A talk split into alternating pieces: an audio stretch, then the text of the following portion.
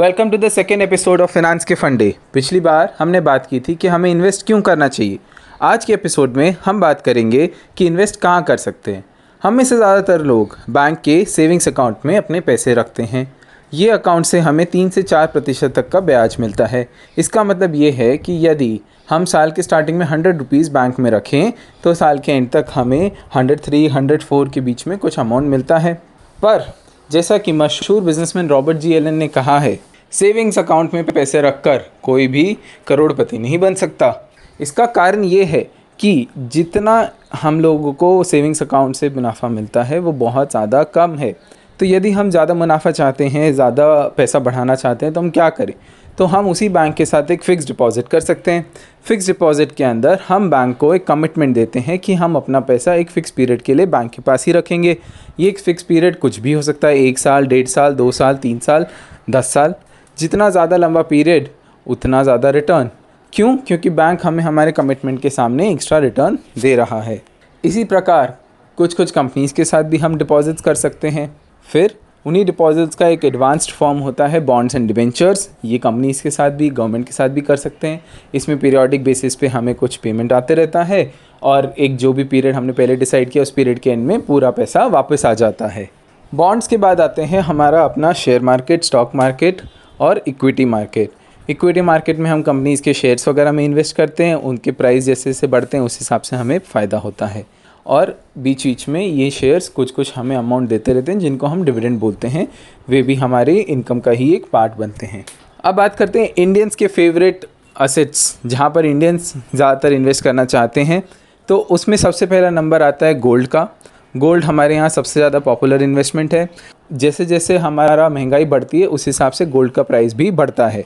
तो इस तरह से गोल्ड में इन्वेस्ट करने से हम अपने आप को वो महंगाई के सामने प्रोटेक्ट कर सकते हैं। दूसरा आता है रियल एस्टेट। रियल एस्टेट के अंदर आते हैं प्रॉपर्टी। इसमें घर आ सकता है, दुकान आ सकती है, स्टोर आ सकता है, वेयर हाउस आ सकता है, कुछ भी। तो जनरली हम जब ये चीज़ें खरीदते हैं, जैसे हमने एक बिल्डिंग ख़रीदा तो हम बिल्डिंग ख़रीद के उसको रेंट पर देते हैं। इससे हमें हर महीने कुछ ना कुछ किराया आते रहता है, वो भी हमारा इनकम है। दूसरा, यदि हमने कोई building let's say fifty lakhs का ख़रीदा और सेवेंटी फाइव लैक्स में बेच दिया तो बीच का जो ट्वेंटी फाइव लैक्स हमने कमाया वो भी हमारा मुनाफा है। इन सभी के अलावा एक और असेट क्लास है जिससे हमें एक साथ कई सारे डिफरेंट डिफरेंट असेट्स में पैसा डालने का मौका मिलता है। इसको हम कहते हैं mutual funds. So mutual funds के अंदर यदि हम इन्वेस्ट करते हैं तो हमें real estate, gold, deposits, bonds, debentures, equity सब में पैसा डालने का मौका मिलता है और हम सबके फ़ायदे उससे ले सकते हैं। इसके अलावा काफ़ी दूसरे असेट्स भी हैं, पर these are the broader asset classes जहाँ पे इन्वेस्टमेंट किया जाता है। अगर हम इनको डिवाइड करें तो हम इनको दो तरह से डिवाइड कर सकते हैं। जो रियल एस्टेट और गोल्ड यानी इंडियंस के फेवरेट असेट क्लासेस हैं उनको हम फिज़िकल असेट्स बोलते हैं, क्योंकि इसको हम देख सकते हैं, महसूस कर सकते हैं, छू सकते हैं। और बाकी जो भी हैं जैसे डिपॉजिट्स हैं, कंपनी डिपॉजिट्स हैं, बॉन्ड्स हैं, इक्विटी मार्केट्स हैं, इनको हम देख नहीं सकते, छू नहीं सकते, बट ये हमारे को एक कंप्यूटर स्क्रीन पर दिखाई देते हैं या पेपर के फॉर्मेट में दिखाई देते हैं। इन्हें हम फिनेंशियल असेट्स के नाम से जानते हैं। कोई भी असेट में इन्वेस्ट करने से हमें जनरली दो टाइप की इनकम मिलती है। एक है कैपिटल गेन इनकम, जिसका मतलब होता है हम कोई भी चीज़ सस्ती खरीद कर महंगी बेचें। जैसे कि हमने रियल एस्टेट में बात किया था पचास लाख से पचहत्तर लाख तक, तो बीच में जो ये पच्चीस लाख का अमाउंट आया ये हो गया हमारा कैपिटल गेन।